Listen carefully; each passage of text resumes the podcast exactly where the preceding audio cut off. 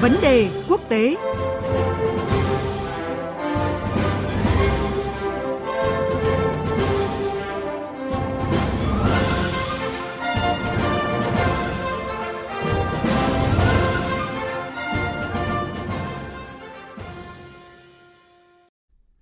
Thưa quý vị và các bạn, tiếp tục chuyến công du một loạt quốc gia ở Thái Bình Dương, hôm nay Ngoại trưởng Trung Quốc Vương Nghị sẽ chủ trì cuộc họp cấp cao Ngoại trưởng Trung Quốc và các quốc đảo Thái Bình Dương lần thứ hai tại Fiji.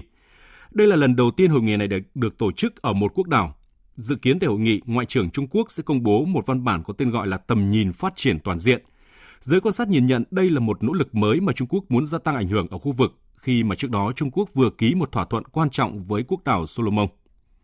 Những động thái này của Trung Quốc tác động ra sao tới cuộc đua giành ảnh hưởng giữa Trung Quốc và Australia ở khu vực Thái Bình Dương và liệu các nước Nam Thái Bình Dương có bị cuốn vào cuộc tranh giành ảnh hưởng này? Và ngay bây giờ mời quý vị và các bạn đến với những phân tích của phóng viên Bích Thuận, thường trú Đài tiếng nói Việt Nam tại Trung Quốc và phóng viên Việt Nga, thường trú Đài tiếng nói Việt Nam tại Australia. Xin mời biên tập viên Quỳnh Hoa. Xin chào phóng viên Bích Thuận và Việt Nga. Dự kiến tại cuộc họp cấp Ngoại trưởng Trung Quốc và các quốc đảo Thái Bình Dương diễn ra hôm nay, Ngoại trưởng Trung Quốc Vương Nghị sẽ công bố một văn bản có tên gọi là tầm nhìn phát triển toàn diện. Nội dung của dự thảo này đề cập những vấn đề gì thưa chị Bích Thuận? À, cho đến nay thì Trung Quốc vẫn chưa tiết lộ liệu họ có ký những thỏa thuận tương tự về an ninh với các quốc đảo khác ở Thái Bình Dương hay không. Theo nhận định của các chuyên gia Trung Quốc, chuyến thăm lần này của ông Vương Nghị mang nhiều ý nghĩa đối với Trung Quốc và các quốc đảo Thái Bình Dương.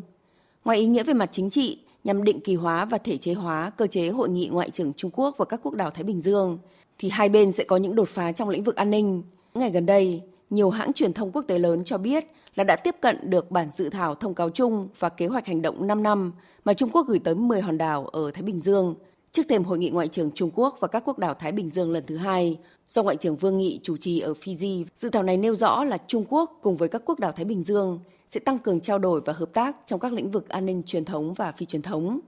Trong đó có đoạn, Trung Quốc sẽ tổ chức đào tạo cảnh sát trung cấp và cao cấp cho các quốc đảo Thái Bình Dương bằng hình thức song phương và đa phương.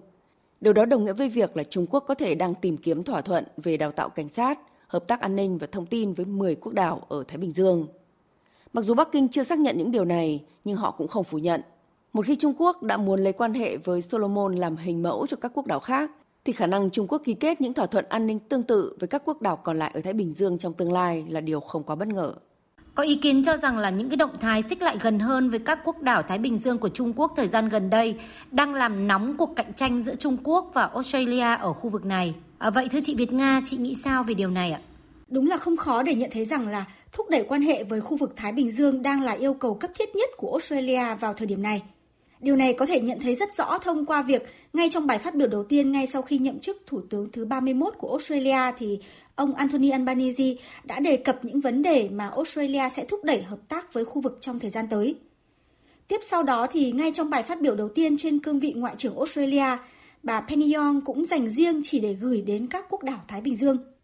Qua các tuyên bố của hai nhà lãnh đạo Australia thì có thể thấy là ưu tiên hàng đầu của nước này trong quan hệ với khu vực đó là thúc đẩy hợp tác trong lĩnh vực biến đổi khí hậu. Vấn đề luôn được các quốc gia Thái Bình Dương cho là đang rất nghiêm trọng và ảnh hưởng không chỉ đến sinh kế mà còn cả sự tồn tại của các nước này. Lĩnh vực thứ hai đó là tăng nguồn viện trợ phát triển cho khu vực. Thứ ba đó là lĩnh vực quốc phòng và hàng hải. Thứ tư là thúc đẩy việc đưa người lao động Thái Bình Dương đến Australia làm việc và đẩy mạnh hợp tác trong nhiều lĩnh vực khác như là phục hồi sau đại dịch hay là giao lưu nhân dân. Thông điệp mà Australia muốn gửi đến khu vực thông qua các động thái này chính là việc khẳng định Australia là quốc gia trong khu vực, cùng là thành viên gia đình Thái Bình Dương. Vì vậy, việc hợp tác giữa Australia với các nước này chỉ khiến mọi thứ tốt đẹp hơn, chứ không tạo ra sự xáo trộn trong khu vực, vì tương lai của Australia và khu vực gắn liền với nhau. Thưa chị Bích Thuận, với lịch trình dày đặc ở 8 quốc đảo Thái Bình Dương kéo dài trong 10 ngày, liệu chuyến công du này của Ngoại trưởng Trung Quốc Vương Nghị đạt được mục tiêu đề ra? À, có thể nói là chuyến công du lần này của ông Vương Nghị đã bao hàm gần như toàn bộ các quốc đảo thiết lập quan hệ ngoại giao với Trung Quốc ở Thái Bình Dương. Đây là điều hiếm thấy từ trước đến nay.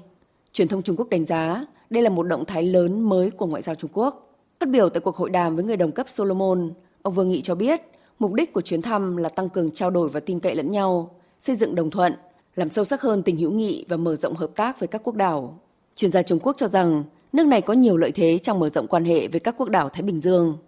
Theo họ, các khoản đầu tư từ phương Tây không có nhiều sức hấp dẫn như Trung Quốc, đặc biệt trong xây dựng cơ sở hạ tầng và ngành thủy sản. Bên cạnh đó thì với chuỗi công nghiệp hoàn thiện và là một trong những thị trường lớn nhất thế giới, Trung Quốc có thể là điểm đến xuất khẩu đầy tiềm năng cho sản phẩm của các quốc gia này và giúp họ hội nhập vào chuỗi cung ứng toàn cầu. Hiện tại, quan hệ của Trung Quốc với các quốc đảo Thái Bình Dương đã bước sang giai đoạn mới, phát triển nhanh chóng. Do vậy, xét ở một góc độ nào đó, chuyến công du của ông Vương Nghị có thể được coi là chuyến thăm lịch sử giúp mở rộng tầm ảnh hưởng của Bắc Kinh tại khu vực vốn do Australia và New Zealand chi phối trong nhiều thập kỷ. Đặc biệt, chuyến thăm được thực hiện trong bối cảnh Mỹ vừa công bố khuôn khổ kinh tế Ấn Độ Dương-Thái Bình Dương, một động thái nhằm thể hiện sự hiện diện mạnh mẽ hơn của nước này tại Ấn Độ Dương-Thái Bình Dương và được cho là tạo ra một đối trọng khác với Trung Quốc ở châu Á. À, vậy thưa chị Việt Nga, liệu các nước trong khu vực có bị cuốn vào cuộc cạnh tranh ảnh hưởng giữa Trung Quốc và Australia?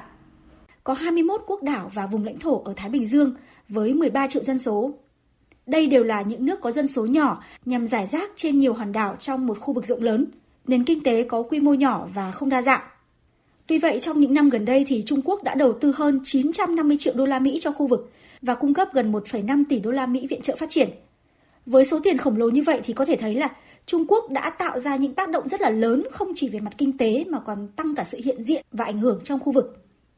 Trong khi đó thì Australia và New Zealand đều bày tỏ sự lo ngại tới việc Trung Quốc tăng ảnh hưởng trong khu vực sẽ tạo cơ hội để Trung Quốc thiết lập sự hiện diện quân sự, đưa lực lượng ở bên ngoài đến khu vực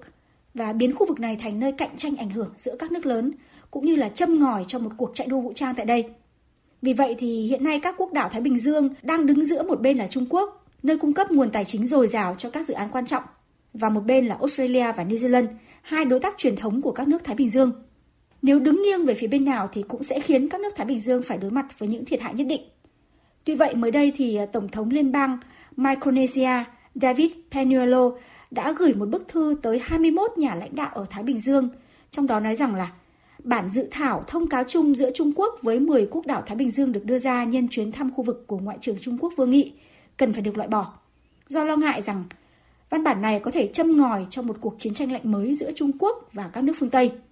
Thực tế này thì cho thấy là các quần đảo ở Thái Bình Dương đang bắt đầu tính toán dài hơi hơn trong chiến lược của mình. Xin cảm ơn phóng viên Bích Thuận và Việt Nga.